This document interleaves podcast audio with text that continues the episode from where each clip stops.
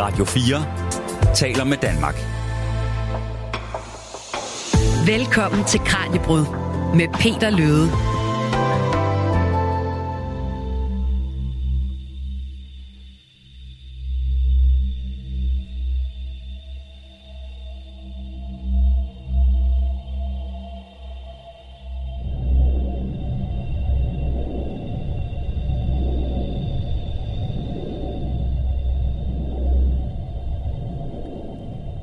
Tilbage i april, der afslørede det amerikanske forsvarsministerium Pentagon, at de har observeret 650 tilfælde af det, de kalder for Unexplained Anomalous Phenomena, det man tidligere kaldte for UFO'er.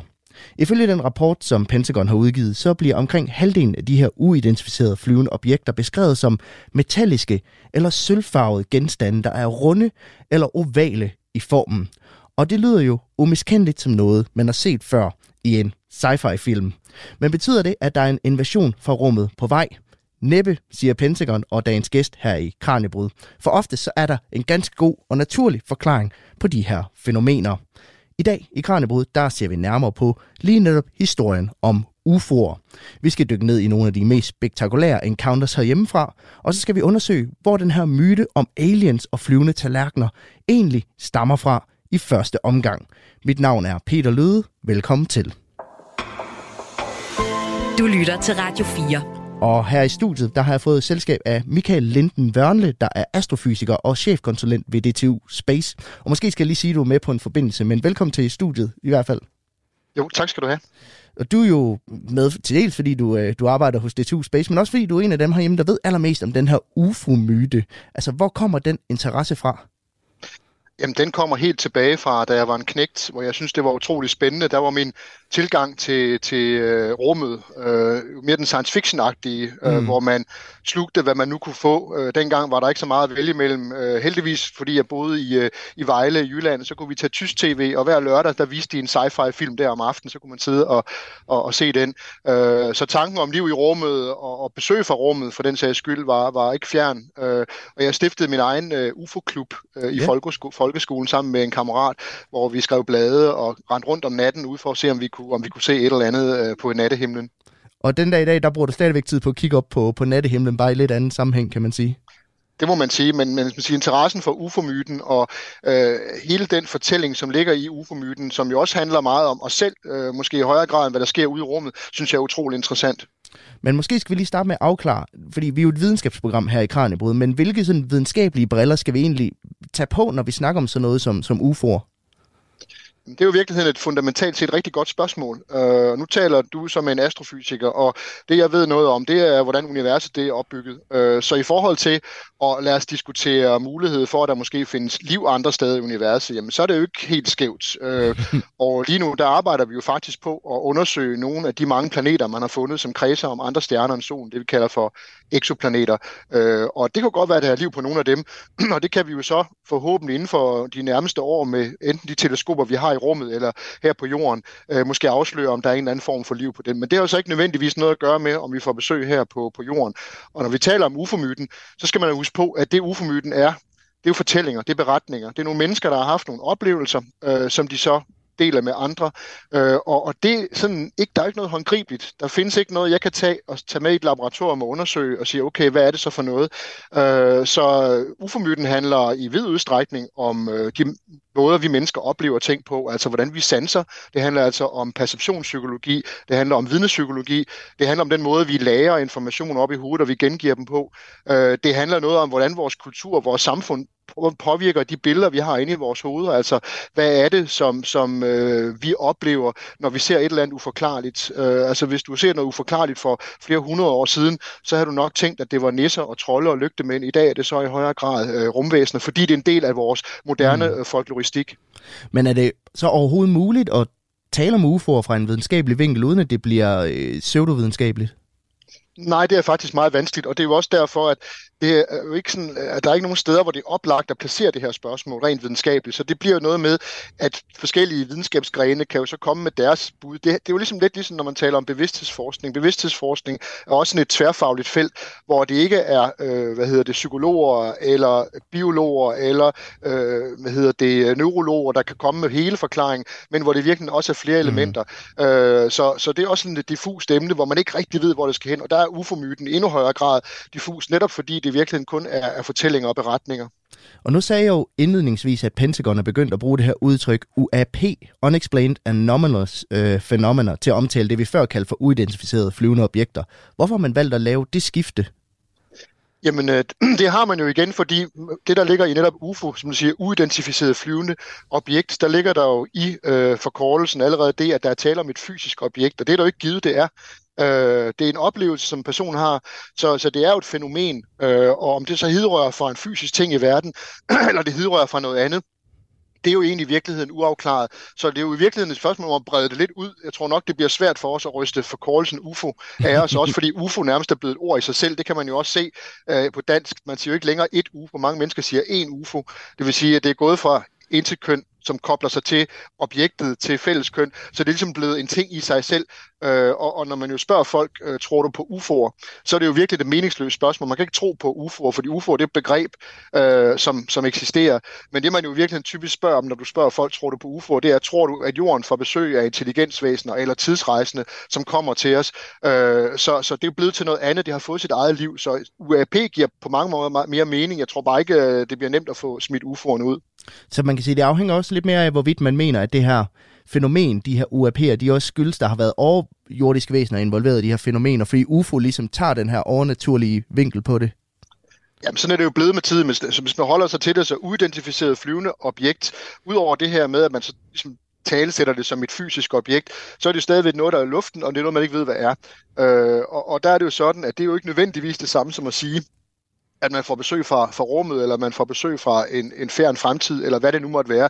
Øh, det er jo bare fordi, der er noget, man ikke kan forklare, og, og, og så kan man jo så prøve at se, om man kan nå frem til en forklaring. Og det er jo egentlig grundlæggende set, det der er udfordringen, det er, at, at øh, de beretninger, som, som man kigger på i forhold til, til uidentificerede flyvende objekter eller fænomener, eller hvad vi dem kalde dem, at langt de fleste af dem kan man godt finde en, en naturlig forklaring, typisk hvis man har tilstrækkeligt mange data til at gøre det, øh, hvor det sådan er lidt et, ja, det er jo ligesom et politiarbejde, ikke? hvor du så skal prøve at finde ud af, okay, hvad var det folk så, hvornår så de det, hvad kunne det så være af mulige forklaringer, og så kan man sige, det er nok med størst sandsynlighed det, du har oplevet. Øh, og der vil altid være en restgruppe, som, som man så ikke kan finde en forklaring på. Men det, at der er noget, man ikke kan forklare, det er jo ikke nødvendigvis det samme, som der foregår noget mystisk. Det er ikke det samme som at sige, at så er restgruppen selvfølgelig et udtryk for, at vi får besøg fra rummet eller et eller andet andet sted. Mm. Om lidt, Michael, så tænker jeg, at vi skal blive lidt klogere på det her, som du kalder for, for UFO-myten. Og det sker lige efter jinglen her. Du lytter til Kranjebrud på Radio 4.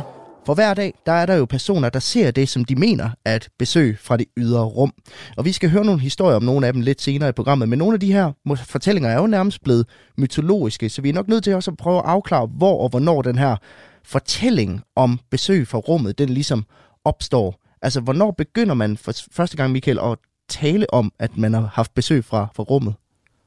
Ja, men det er jo svært at præcis at sætte dato på, men, men vi gør alligevel det, at vi normalt taler om den moderne UFO-myte, og de, øh, der er jo folk, der også siger, at man kan finde øh, belæg for i arkeologiske fund, for eksempel øh, mm. pyramiderne, hieroglyffer og den slags ting, at, at der har været besøg fra rummet i lang tid. Det er faktisk er de her øh, besøgende, der har været med til at, at hjælpe menneskerne med øh, at udvikle teknologi, så man kunne bygge pyramiderne osv. osv., osv. Øh, så, så der er blevet kogt meget suppe på det ben allerede.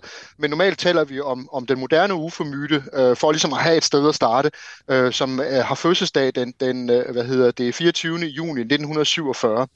Øh, og, og den dag, der er der en amerikansk forretningsmand, der hedder Kenneth Arnold, der er ude at flyve. Han er også pilot. Øh, mm. Og han er ude at flyve i staten Washington, i nærheden af et bjerg, der hedder Mount Rainier. Og øh, han flyver sig afsted, og ud af øje, øh, øjenkrogen, der ser han et eller andet, der fanger hans opmærksomhed. Og så ser han det, han selv beskriver som øh, ni øh, vingeformede objekter, der flyver afsted i sådan en formation. Og han prøver så at vurdere deres hastighed ved at kigge på, hvor langt væk han tror, de er, og så videre, så videre, og se, hvor langt de flytter sig. Og han vurderer så, at de flyver med flere tusind kilometer i timen, og det var der altså ikke ret meget, der gjorde i 1947. Så, så det har selvfølgelig interesse, da han så kommer ned på jorden igen, sådan bogstaveligt talt, så er der selvfølgelig øh, nogle journalister, der har fået nys om det her, og han fortæller om sin oplevelse, og journalisterne vil så gerne have ham til at beskrive, hvordan de her ni objekter, de øh, bevægede sig. Og, og der, der sammenligner han det med, at de bevægede sig sådan lidt en bølgeagtig bevægelse, altså som han siger, lidt ligesom en underkop, der flyder på vand. Og mm. underkop, det hedder saucer på, på engelsk, og det bliver så af journalisten til en flying saucer, altså en flyvende underkop. Og det er så det, der på dansk er blevet til flyvende øh, tallerkener. Øh, svenskerne, de holder stadigvæk fat i underkoppen, det hedder det flygende tefartet. Så det er altså derfor, hvor, og det er derfor, man ligesom siger, det er der, det hele starter. Og det starter jo så også den her myte om, at, at det man ser, det er typisk noget, der har tallerkenform. Mm. Men, men det som Kenneth Arnold så, havde ikke tallerkenform. Og, og det som meget tyder på, det han i virkeligheden set, det er en flok gæs, hvor han bare har fuldstændig fejlbedømt afstanden og dermed hastigheden for de her objekter. Men det er sådan set sagen uvedkommende, hvad det egentlig var. For det var det der typisk, det var det der startede, kan man sige, en bølge, en flodbølge af beretninger øh, i 1947 i USA. Men det kom også i resten af verden. Og det havde også allerede været der, for eksempel under 2. verdenskrig, der talte øh, piloterne, der fløj for eksempel bombetogter over Tyskland, om det man kaldte for Foo Fighter, som var sådan nogle mystiske lys, der fulgte med øh, flyene på deres øh, togter ind over Tyskland. Øh, og i Norden, der talte vi om det, man kaldte spøgelsesraketter, som, som øh, var raketlignende objekter, som man ikke rigtig godt kunne finde en, en, en forklaring på. Men altså, UFO-myten, den taler vi normalt om, den har altså fødselsdag mm. her den 24. juni 1947 med Kenneth Arnolds øh, observation. Hvornår bliver det så koblet op på altså det ydre rum og det her med aliens? For lige, lige nu, der lyder det jo mest som om, at man har set et eller andet, men ikke kunne, kunne forklare. Men hvornår kommer det her med rumvæsener ind over?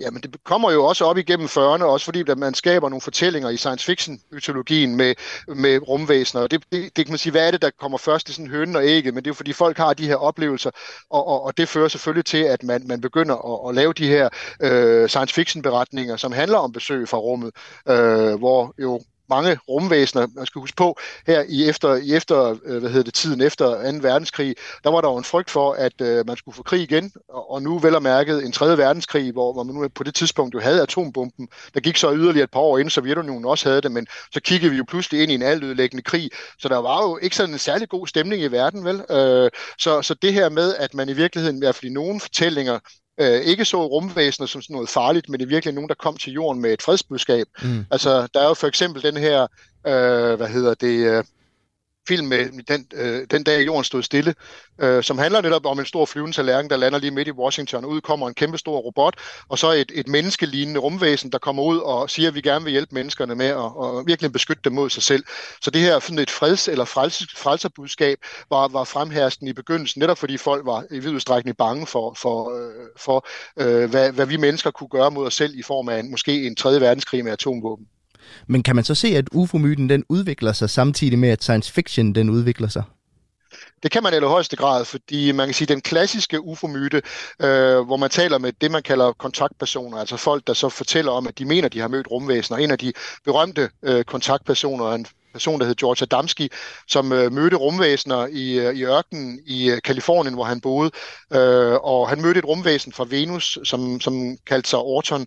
Øh, og han var menneskelignende, og dengang, der var de fleste beretninger om kontakt med rumvæsener, der var det altså menneskelignende. De lignede dig og mig. Det kan godt være, at de havde lidt smartere tøj. Mm. Og deres rumskibe var sådan nogle lidt med blinklys og pyntelister, ligesom bilerne så ud dengang. men, men der kan man se et markant skift, og det kan man i 1977. Øh, og det er det år, hvor, hvor filmen Nærkontakt af tredje grad, Steven Spielberg, Spielbergs berømte film kommer ud, hvor rumvæsenerne de bliver vist som de her små grå ikke dem vi drikker, men altså de her med store hoveder, med sorte mandelformede øjne, øh, tynde kroppe, øh, tynde lemmer og kun fire fingre.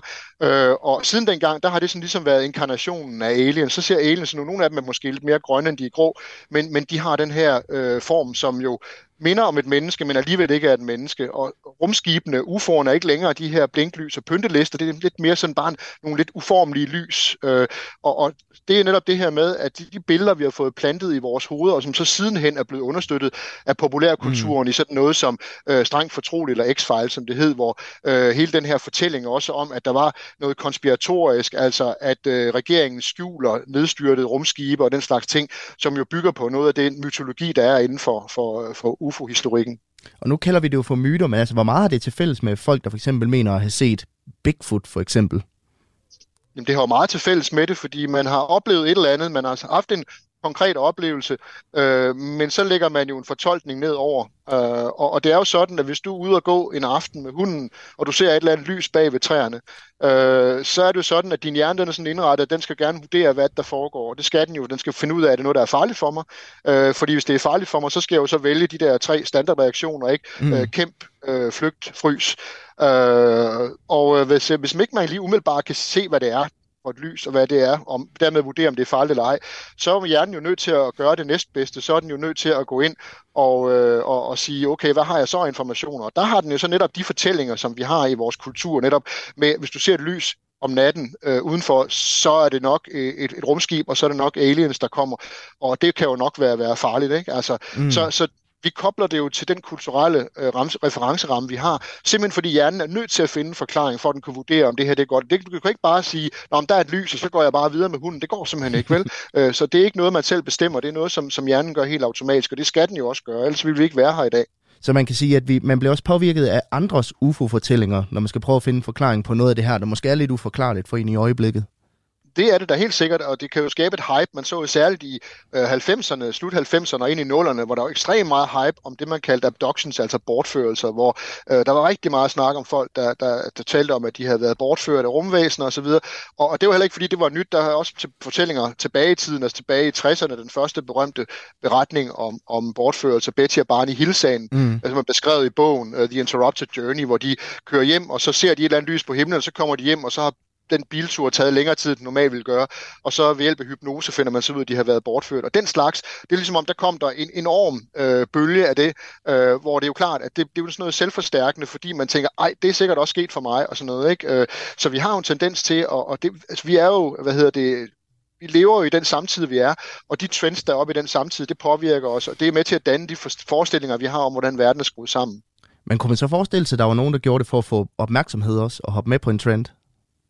Ja, ja, det kan du sagtens, og det kan jo være svært at skille ad, og det er måske også derfor, at, at når du spørger om, hvilke videnskabsgrene skal undersøge det, mm. at, at, at fordi det er et, et område, som er øh, meget rodet, ikke? og hvor, hvor der er masser af eksempler på folk, der har øh, lavet nogle sjove billeder for at, at, at få noget opmærksomhed, eller fortalt en eller anden røverhistorie for at få noget opmærksomhed.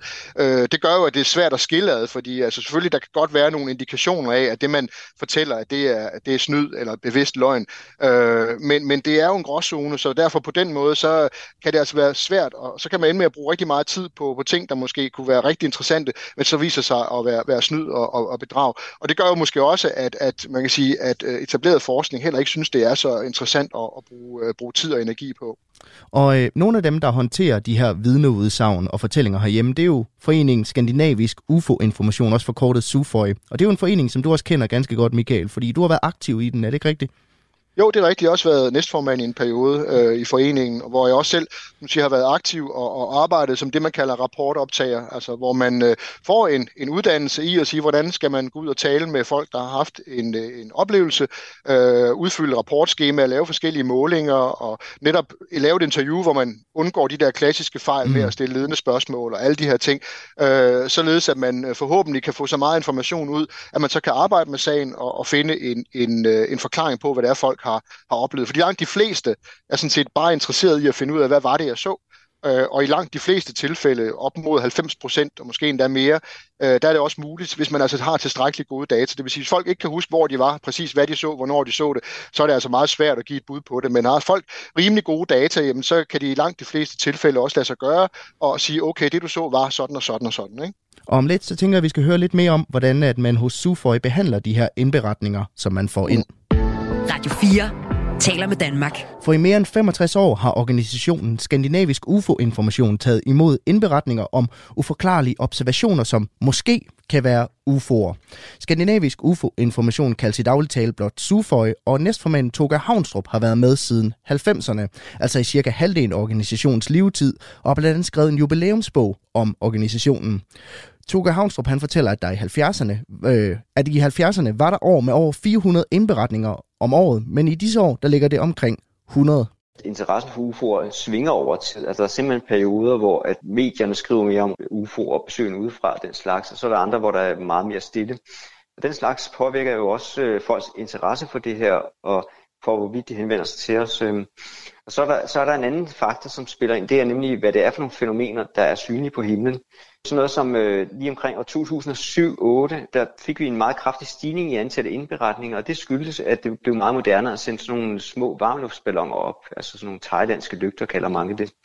Altså hvor man har sådan en lille ballon af lidt stof, øh, som man har et lille lys under, som sender varm luft ind, og så sender man det op, for eksempel hvis man har fest eller et eller andet. Ikke?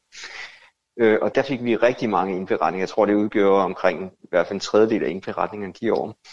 Og så på et tidspunkt var det ligesom om folk vendte sig til at se de der lys, og så stoppede det lidt igen, så, så, og så måske bruger folk det heller ikke så meget mere. Så der er sådan nogle forskellige, der er nok i virkeligheden mange forskellige forklaringer på, at det går op og ned over tid. Hvad gør I ved dem, når I får indberetninger? Altså, hvad gør I for, for at finde ud af, hvad det er, der kan være tale om? Jamen, øh, folk kan indberette via vores hjemmeside, øh, sufa.dk, og så, så når vi får sådan en indberetning, så øh, giver vi en vurdering af det igennem, og så på baggrund af den erfaring, vi har fra altså, mere end 60 års rapportarbejde, så kan vi i en del tilfælde ret nemt se, at det her det minder om en planet, for eksempel Venus. Og der har vi jo for eksempel fået flere indberetninger, fordi Venus er sådan et meget kraftigt lys, øh, som som altså øh, de færreste virkelig rigtig har lagt mærke til før ofte, og så som vi pludselig en dag sidder og kigger mod vest, så ser de sådan et kraftigt lys og, og undrer sig over, hvad nu det er for noget, og det ser ud til at være meget tæt på. Så vi har jo en masse erfaring, som vi på den måde bruger til at, at kan man sige, læse og afkode folks indberetninger og se, hvad kunne være mulige forklaringer på det her. Men kan I forklare alle indberetninger? Nej, og det kommer vi heller aldrig nogensinde til at kunne, selv, selv hvis vi var rigtig, rigtig mange mennesker øh, til at sidde og undersøge det. Og det, øh, og det er ikke nødvendigvis fordi, at tingene ikke er uforklarlige, kan man sige, eller, eller kommer ud fra rummet af, men det har noget at gøre med, at der er sager, hvor at, øh, vi ikke har de informationer, der skal til for at kunne finde en naturlig forklaring på det. Altså, der er utrolig mange ting, der kan give anledning til UFO-observationer. Rigtig mange af dem er selvfølgelig de klassiske, som planeter, stjerner, meteorer, stjerneskud altså, og fly og den slags. Øh, men der, vi har også i vores øh, omkring 15.000 rapporter, der har vi også sager, som er skyldtes øh, nedfaldende elledninger og et lysstofrør, der har været stillet op af en, en øh, hegnstråd, der stod og blinkede for eksempel, og en, et containerlåg, der røg en, en lastbil på et tidspunkt nede fra Lolland, tror det var. Øh, og, og den slags sager er typisk meget svære at forklare, medmindre vi på en eller anden mærkelig måde får adgang til de informationer ved for eksempel at tage ud og kigge på stedet og snakke med folk, der vidste, nå ja, men jeg, jeg kan da godt huske, at øh, der var nogle spøgefulde, der havde sat et, et, et neonrør op af en, et hegnstråd, og det var det, som den så fra vejen af. os. Men, men, men det, er jo, det er jo så de sager, vi har kunne forklare, men vi ved jo også, at der vil være tilsvarende sager, som vi aldrig vil kunne forklare, fordi vi aldrig finder den information. Men det er så ikke, fordi det er rumvæsener? Nej, øh, det er det mærkelige ved øh, SUFA, som ellers er en UFO-organisation, kan man sige, eller interesserer sig for emnet, det er jo, at vi jo ikke rigtig mere tror på, at vi får besøg udefra. Det skulle man da ellers tro, men, øh, men det skyldes jo, at vi har indsamlet her over 15.000 rapporter, og øh, på baggrund af det har vi jo ligesom uddraget en masse erfaring og lære omkring, hvad det er, der får folk til at have de oplevelser, de har. Og, og det er jo øh, det, der gør, at vi kan sige for eksempel, at selv de mest mm, besynderlige sager, som vi nogle gange har haft, har vi ved hjælp af et detektivarbejde i form af rapportoptagelse og undersøgelse, har vi så kunnet forklare. Det tyder så på, at at der ikke nødvendigvis er nogen sammenhæng mellem, hvor besyndelige folks oplevelser er, og hvor besyndelige forklaringen er.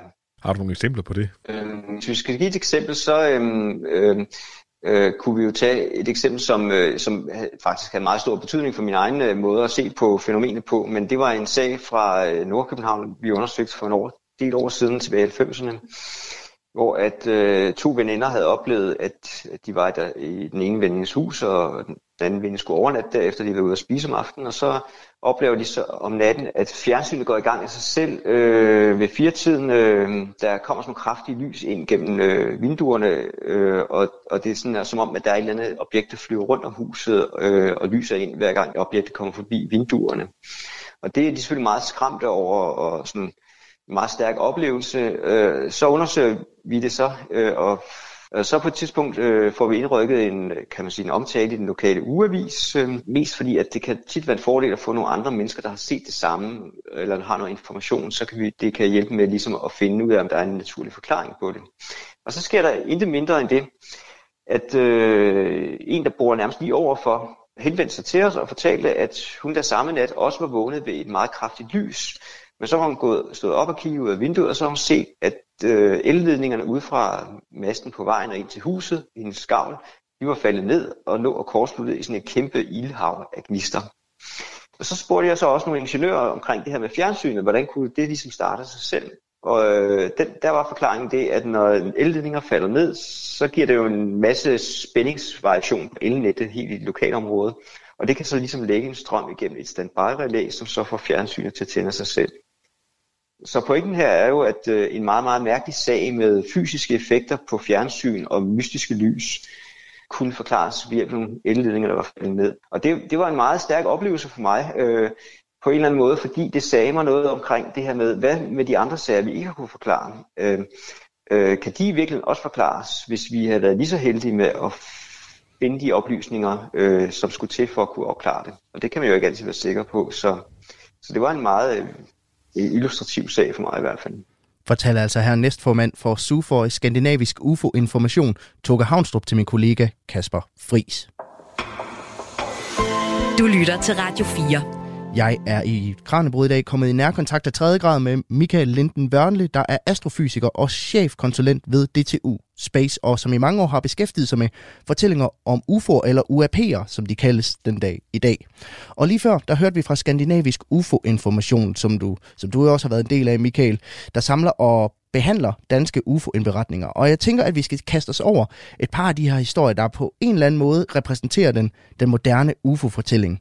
Fordi du har taget to historier med i dag, og den ene af dem, det er sådan en, som vi stadig ikke helt har en forklaring på, mens den anden, den ikke rigtig kunne klare at blive trykprøvet. Og den første, Michael, det er jo en historie om politimanden Evald. Kan du ikke prøve at sætte scenen lidt for den fortælling? Jo, det kan jeg godt. Øh, det handler om en politimand, der hedder Evald øh, Hansen Morup, og øh, han er på vej hjem i sin patruljevogn, og der er det vi er altså i august 1970, så det er mange år siden. Han øh, bor og arbejder i Sønderjylland, øh, og det her det foregår i nærheden af Haderslev, og han kører altså på en, en landevej, hvor det selvfølgelig er mørkt, øh, og, og det der så sker, det er, at øh, bilen selv lige pludselig stanser. Den går simpelthen ud, øh, og han trækker ind til siden, og, og så bliver bilen simpelthen badet i sådan et meget, meget, meget kraftigt lys, der kommer lige ovenover bilen, øh, eller fra et punkt lige ovenover bilen. Og han prøver at finde ud af, hvad der er, der foregår, øh, og prøver også at tage nogle billeder med, med patruljevognens kamera, men der kommer kun sådan en lysplet på. Øh, så oplever han det, at den her, det her lys, der indhylder bilen, lige pludselig trækker sig tilbage. Ikke sådan, at det bliver slukket, men det er simpelthen nærmest en lyskejle, der bliver trukket op i bunden på et mørkt objekt, som han lige kan, kan ane. Og det her mørke objekt, det bevæger sig så væk, og så kan øh, øh, hans mor så starte sin patruljevogn igen og, og køre hjem. Ja. Øh, og, og det lyder jo det lyder jo simpelthen som en scene af en Steven Spielberg-film, og det er faktisk også en scene i en Steven Spielberg-film, nemlig Nærkontakt af 3. grad. Ja. Men den kommer altså først i 1977. Øh, det, der så sker med Morup, han går selvfølgelig ud og gør det, som han, han skal gøre som politimand og fortælle om sine oplevelser osv. Man prøver at undersøge den øh, flyvevåbne, for du har den nærliggende, øh, hvad hedder det, flyvestation Skrydstrup, og flyvevåbne går ind i sagen, men der kommer ikke rigtig nogen fornuftig forklaring. Morup selv han bliver lidt sådan, han, han øh, kommer igennem det, han selv kalder hjernevask, fordi der er så stor interesse, medieinteresse for hans, øh, mm. for hans fortællinger. Han øh, er meget sådan øh, eksponeret, og synes egentlig ikke, det er særlig behageligt at få den her opmærksomhed. Så, så det understreger jo også, at det, han har i hvert fald ikke gjort det for at, at, at, at, at ligesom skulle gøre sig selv interessant. Det, det var han slet ikke interesseret i, og det bliver yderligere understreget af, at det så faktisk sker en gang til, næsten samme sted, okay. næsten præcis tre år efter, Øh, det her det var det første gang, der er det den 13. Øh, august 1970. Den 14. august 1973, stort set på samme sted, sker der stort set nøjagtigt det samme. Bilen stanser, lys nedover, og så videre, så videre, så videre. Og, og den her gang, der holder han altså tæt, der fortæller han simpelthen ikke om oplevelsen. Det lykkedes en af mine kollegaer i SU for øh, at, at få, få det ud af ham på et tidspunkt, men der havde han ikke lyst til at komme igennem den her såkaldte hjernevask en gang til. Øh, men, men det er altså interessant, at den samme person i virkeligheden oplever det samme øh, to gange med tre års mellemrum. Og stadigvæk skal vi huske på, før man havde nogen som helst form for kulturel referenceramme i form mm. af for eksempel den scene, som, som jo er meget berømt i, i filmen Nærkontrakt af, af tredje grad, hvor hovedpersonen holder for, for stop ved, ved jernbaneovergang, og lige pludselig går bilen amok, og der kommer det her lys, og han ser også et mørkt skygge flyve væk, da lyset er, er forsvundet. Øh, og, og der er altså ikke kommet, øh, det har ikke været muligt at finde en forklaring øh, på, hvad det er, som Morup han har oplevet. Øh, og det er virkelig noget, man har arbejdet meget med med Suføj, men øh, der, der står man simpelthen og siger, at han har haft den her oplevelse, mm. han har haft den købet to gange, men vi kan ikke rigtig komme videre, fordi som, som, som Toge også sagde før, jamen øh, hvis ikke du har yderligere informationer, så ved du ikke, hvad du skal gribe og gøre i. Der er kun den her beretning, og billederne, han tog med, med kameraet på patruljevognen, det giver heller ikke rigtigt noget. Der er bare sådan en, en lysplet. Så, så, så den står bare der som den, eller de beretninger og fortællinger, som det nu engang er. Men hvor typisk er det, at man ender med at stå med en historie, hvor man ikke med, med nogenlunde sikkerhed kan komme med en anden forklaring? Det er ikke særlig typisk. Altså netop den jubilæumsrapport, der udkom i 1900 mm. eller 2000 og, og hvad hedder det øh, 2007, da Sufrøj havde 50 års jubilæum, der kunne man netop gøre status over de rapporter, man havde indsamlet, og der var det sådan omkring 6 øh, procent øh, 5-6 10, ah, måske 10 procent, men det, det er den boldgade. Så det er omkring op mod 90 procent, du normalt kan finde en forklaring på. Øh, og, og antagelsen er jo også, som Toge lidt antydet, at resten kunne man muligvis også godt, fordi øh, selvom noget kan lyde ekstremt mystisk og ekstremt sci-fi-agtigt, øh, så kan det godt være, hvis man havde adgang til de relevante informationer, at så kunne man altså også give en naturlig forklaring. Men en anden historie, hvor man rent faktisk fandt en, en naturlig forklaring, det er en historie fra Aalborg, hvor en kvinde simpelthen blev forfulgt af en UFO. Kan du ikke prøve at fortælle, hvad det var, hun, øh, hun indberettede? Jo, og den her historie er også, ligesom Toge nu fortalte om historien fra, fra Holte med de her nedfaldende elledninger, øh, så, så den her historie er også en, der gjorde stort indtryk på mig, fordi den understreger virkelig det her med, hvor meget vores perception, altså vores sansning øh, og, og hele vores fortolkning af vores omverden, den spiller for, øh, når vi oplever ting, som vi måske ikke lige er vant til at opleve, eller som vi ikke umiddelbart mm. forstår. Øh, og historien her, den er fra øh, det er en historie fra øh, februar 1998, hvor en kvinde, hun arbejder i Aalborg, hun har natarbejde og bor i, øh, i Hals, øh, og så på vej hjem i bil, og hun kører sig hjem, og hun konstaterer, at månen er på himlen, øh, og tænker ikke videre over det. Og så på et eller andet tidspunkt lidt senere, så bliver hun opmærksom på, at der er et lysende objekt ved siden af vejen, som ligesom hun føler følger efter hende. Og det synes hun ikke er særlig behageligt. Det er ligesom, hvad er det nu det for et lys, mm. og hvorfor er det der og sådan noget. Øh, så på et tidspunkt, så oplever hun, at det her lys simpelthen flyver ind foran hende, foran bilen på vejen. Og nu bliver hun sådan rimelig bange, for hun tænker, hvad er det, der sker her? Og så oplever hun det, som hun selv beskriver som en atomeksplosion. Altså hun føler simpelthen, at objektet eksploderer øh, ud i hovedet på hende. Og nu er hun simpelthen fuldstændig i panik og kører hjem, sådan fuldstændig panisk, og kommer hjem, og øh, hendes mand kommer ud på gårdspladsen, og hvad er der? Og sådan, nej, du må ikke gå derud, den er derude, den er derude. Og, og det eneste, han kan se på himlen, det er månen. Mm. Øhm, det, der så sker efterfølgende, fordi man tænker, det er jo igen taget ud af en science fiction film, ikke? Øh, og, og tænker, det her, det kan man umuligt finde en, en, en logisk forklaring på. Øhm, men der gør man så det, som man jo også gør i for eksempel øh, kriminal efterforskning med at lave en rekonstruktion. Ja. Nogle gange kan det være utrolig hjælpsomt, det her med, at du prøver at gennemgå hændelsesforløbet, altså køre den tur, man kørte, se, hvor lang tid tingene tager, få mål, hvilke retninger kigger man i, osv. osv. Det er også tit så, husker du andre ting med kroppen, end du gør med hovedet. Øh, så, så det er også en klassisk efterforskningsteknik, kan man sige. Og ved at lave den her rekonstruktion, og ved at lave opmålinger, og ved at regne lidt på tingene, så kan man så komme frem til, at man siger, det er simpelthen månen, der har udløst den her meget, meget voldsomme oplevelse, som den her kvinde har haft. Øh, og det hun, selvom hun jo erkender, at månen er på mm. himlen, så det at se et objekt, der følger efter dem, fordi månen er så langt væk, så ser den ikke ud til at bevæge sig, øh, når vi kører ved langs med vejen. Det, der så sker på et tidspunkt, det er, at vejen den drejer. Ja. Og, det, og så sker der det, at hun føler, at månen, eller det objekt, hun ser, flyver ind foran hende, men i virkeligheden er det ikke det. Det er simpelthen fordi vejen den drejer, og så ændrer det retningen sig i forhold til månen. Og når man så bliver meget, meget bange, så kan man opleve det fænomen, man kalder tunnelsyn. Det vil sige, man føler, man kigger ned i sådan et rør. Mm. Øh, og det mener man så er forklaringen på den her øh, eksplosion, hun oplever, af den her atomeksplosion, som hun selv kalder det, fordi lyset fra månen simpelthen bliver set igennem det her, det her rør. Så, så der er altså et, øh, et, et, hvad hedder det, et sansnings- eller perceptionspsykologisk, øh, en perceptionspsykologisk forklaring på den her meget, meget voldsomme oplevelse, den her kvinde har haft. Og om lidt, så tænker jeg, at vi skal prøve at se lidt nærmere på, om vi så skal forberede os på, at der kommer en eventuel alien-civilisation, der ser sig sure på os og beslutter sig for at invadere jorden. Radio 4 taler med Danmark.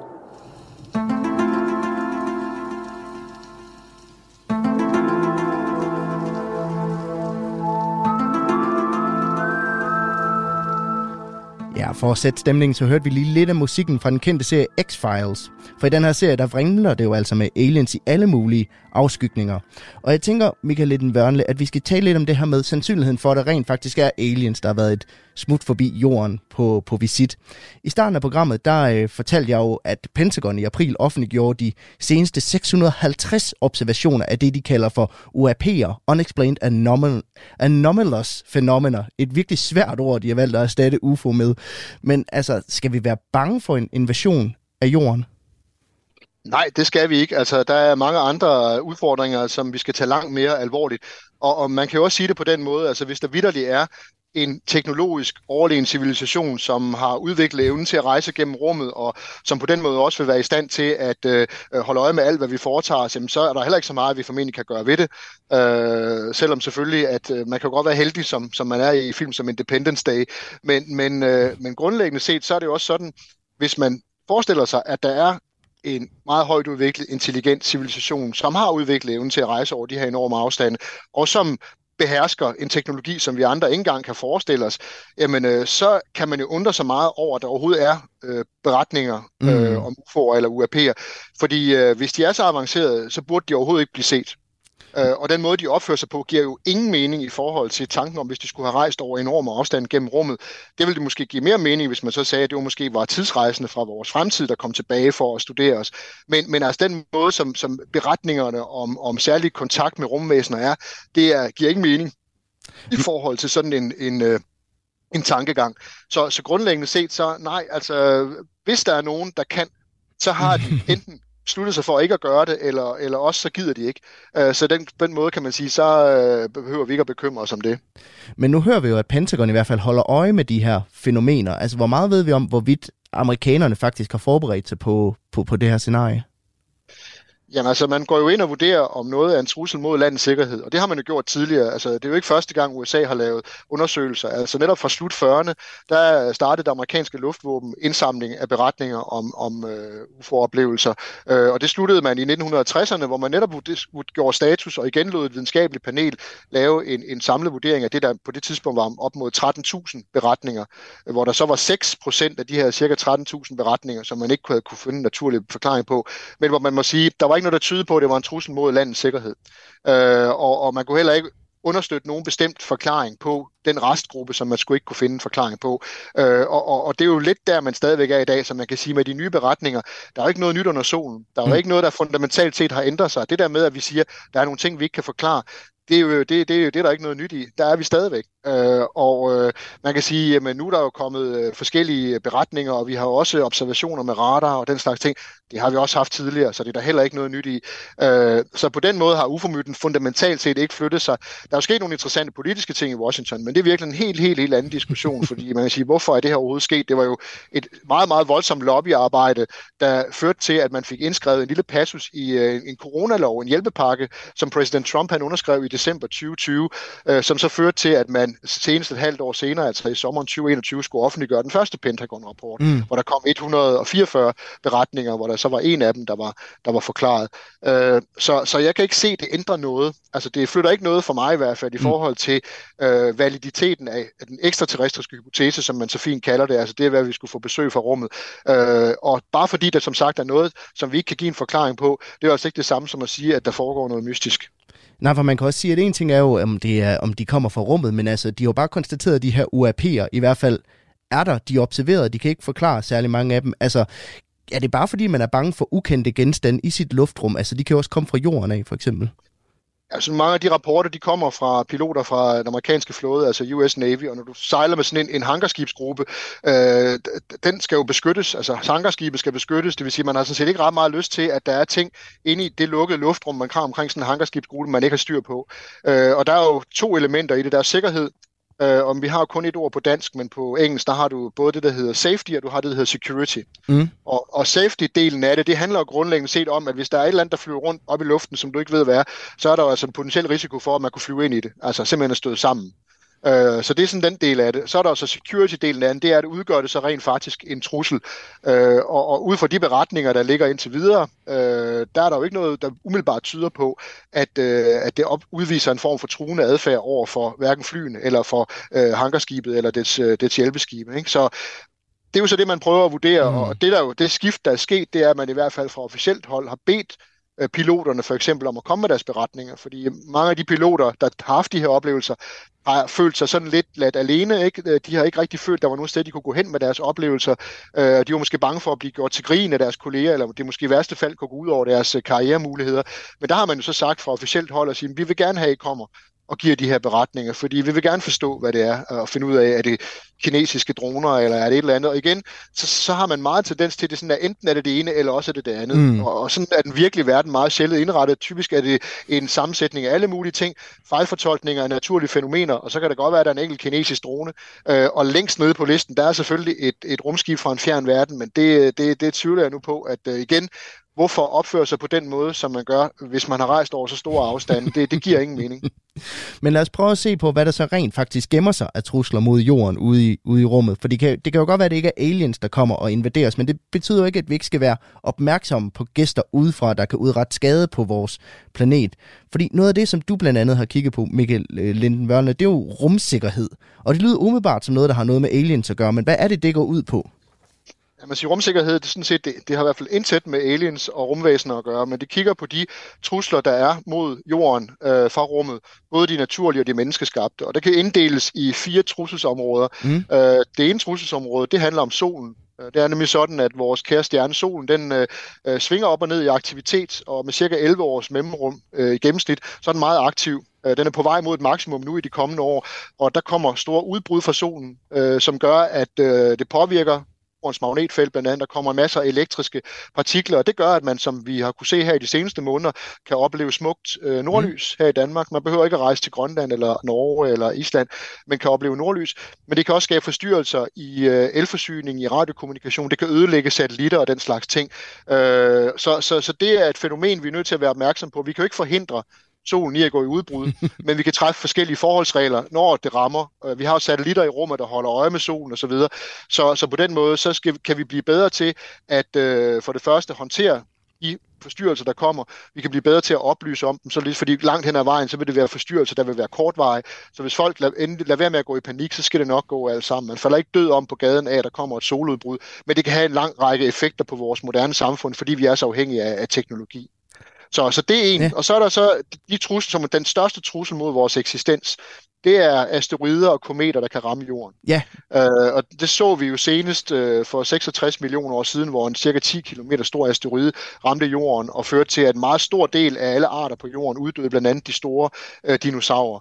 Øh, og der har været skillige masseuddøender i jordens historie. Og mindre kan også gøre det, fordi selv mindre asteroider kan lave meget, meget stor øh, regional skade, øh, og, og det vil altså få øh, afgørende betydning for, for, for vores samfund og vores civilisation. Men der har vi jo så også heldigvis vist, at øh, der har vi medicin der kan mm. kurere det her. Øh, sidste år så vi, hvordan øh, den amerikanske rumsonde DART, den fløj ind i en asteroide og kunne ændre dens bane. Så, så der ved vi, hvad der skal gøres. Øh, der er så i virkeligheden tricket, det er altså at udvikle et effektivt rumforsvarssystem, når den dag kommer. Ikke hvis, men når den dag mm. kommer, vores stort objekt er på kollisionskurs. Det er jo vigtigt at sige, at lige nu er der ikke nogen store objekter, der er på kollisionskurs med jorden, men det kommer der på et eller andet tidspunkt. Men vi ved, hvad der skal gøres, og så skal vi nok få det gjort. Og så den tredje ting, ja. det er så de problemer, vi skaber for os selv, fordi vi sender flere og flere satellitter ud i rummet, øh, og de opsendelser, de genererer rumskrot. Øh, og rumskrot er ikke som sådan et problem for os hernede på jorden. Øh, der er ingen mennesker, der er ingen mennesker, der er dokumenteret er blevet slået ihjel af rumskrot, der er faldet ned, og det meste brænder også op, når for eksempel en satellit den øh, genindtræder jordens atmosfære. Det er kun de allerstørste ting, som for eksempel store rakettrin eller rumstationer, mm. den slags ting, der ikke brænder helt op. Problemet er ude i rummet fordi vi er dybt afhængige af, at vi har adgang til satellitter i rummet, til kommunikation, til navigation, til synkronisering af vores finansielle transaktioner. Hele vores moderne samfund øh, kan ikke fungere, som det gør i dag, hvis vi mister øh, vores adgang til rummet. Så med den øgede mængde af rumskrot, det gør simpelthen, at risikoen for, at satellitterne bliver ødelagt, øh, og når først en satellit bliver ødelagt, så bliver der masse småstumper, der flyver rundt, som så rammer andre satellitter, og så får man sådan en kædereaktion, eller en kaskadeeffekt, som det hedder, øh, som i virkeligheden kan gøre rummet øh, utilgængeligt og uanvendeligt for os. Øh, og der skal vi helst ikke mm. hen, og, og der er vi godt på vej hen, hvis ikke vi tænker os rigtig, rigtig godt om. Men hvor, hvor, og, hvordan øh, ja. løser vi så det problem? Jamen, det, løsningen har flere elementer. Uh, en af elementerne, eller et af elementerne, det er selvfølgelig at begrænse mængden af nyt rumskrot, vi laver. Ja. Øh, og det kan man gøre på flere måder. Det vi jo kigger ind i, det er, at vi ser en højere grad af genanvendelighed. Det vil sige, at vi genanvender raketter. Øh, det vil sige, de bliver ikke bare smidt væk. Øh, og, jo højere grad af genanvendelighed vi får, det, det vil også påvirke mængden af rumskrot. Og vi skal blive bedre til at styre vores satellitter, så de ikke flyver ind i hinanden. Øh, og vi skal også være bedre til at sørge for, at satellitterne, når de så på et tidspunkt er færdige med det, de skal, øh, eller hvis de går i stykker, at de så automatisk bliver, bliver taget ud af kredsløb og, og dermed ikke ender som, som rumskrot. Øh, så er der selvfølgelig også et element, der hedder, at øh, vi skal fjerne noget af det, det der er mm. allerede. Og der findes forskellige øh, teknikker. Der findes desværre ikke én teknologi, der kan løse problemet. De større stumper kan man, kan man indfange. Øh, de mindre stumper, der kan man måske fange med store net. Der er for eksempel japanske forskere, der har kigget på at bruge store net. Eller man kan ved hjælp af laser få nogle af de allermindste stumper til at fordampe, så, så de ikke længere udgør nogen risiko. Men der er ikke sådan en, en one size fits all. Det vil være sådan en kombination af forskellige teknologier, der kan være med til det. Ultimativt der bør vi gøre det, at vi indsamler rumskrottet, og så laver vi affaldssortering, og så genanvender vi det i rummet til at bygge nye ting ude i rummet. Så sparer vi også opsendelserne fra mm. jorden, øh, og samtidig så får vi brugt rumskrottet til noget fornuftigt. Altså ligesom vi i virkeligheden gør hernede på, på jorden, og er blevet mere øh, bæredygtige og grønne i vores øh, tankegang, det skal vi også have ude i rummet. Så vi skal simpelthen øh, lave en genbrugsstation ude i, ude i rummet. det, det skal vi, det skal vi. Øh, og så skylder vi lige den sidste af ja. de fire trusselsområder. Det er ikke den store, øh, tungtvejende del, men det handler om partikelstråling, altså energirige partikler, der kommer blandt andet fra solen, men også fra andre steder i universet.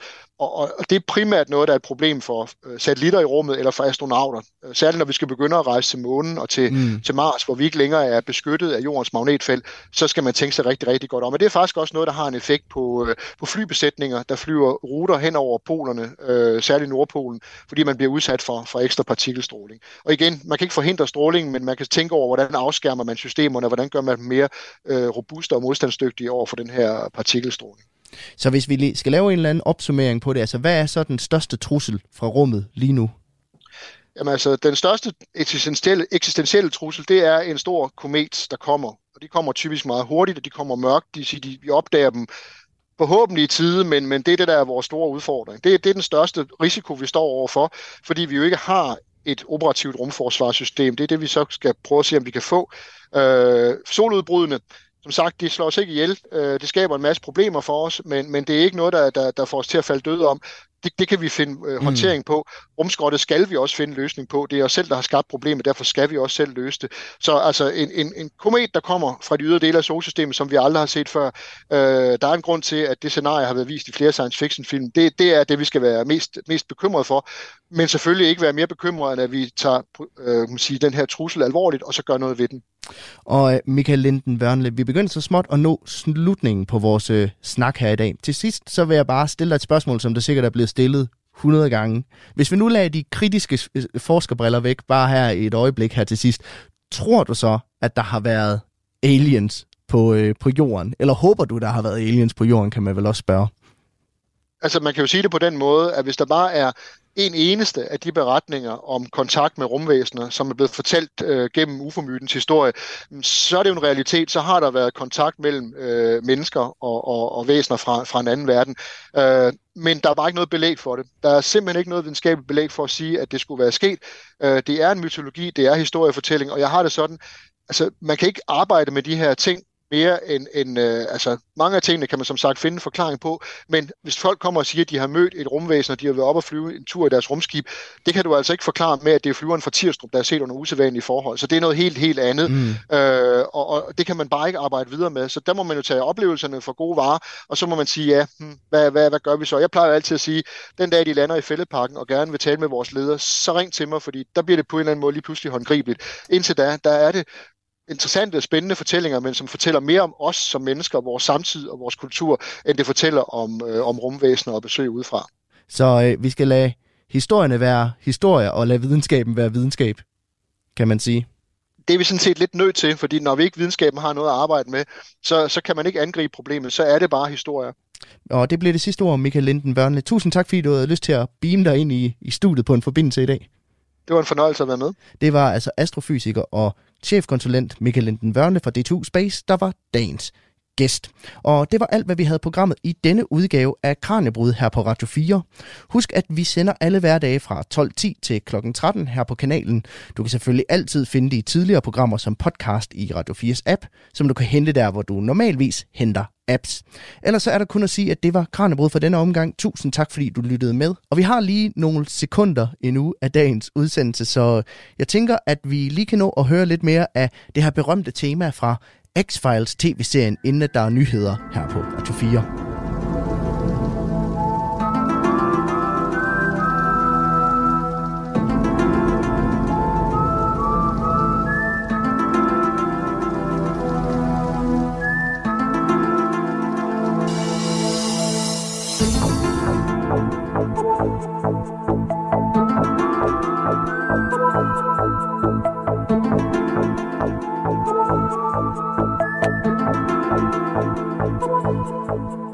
Jeg hedder Peter Løde, og Kranjebrud er produceret af produktionsselskabet Videnslyd.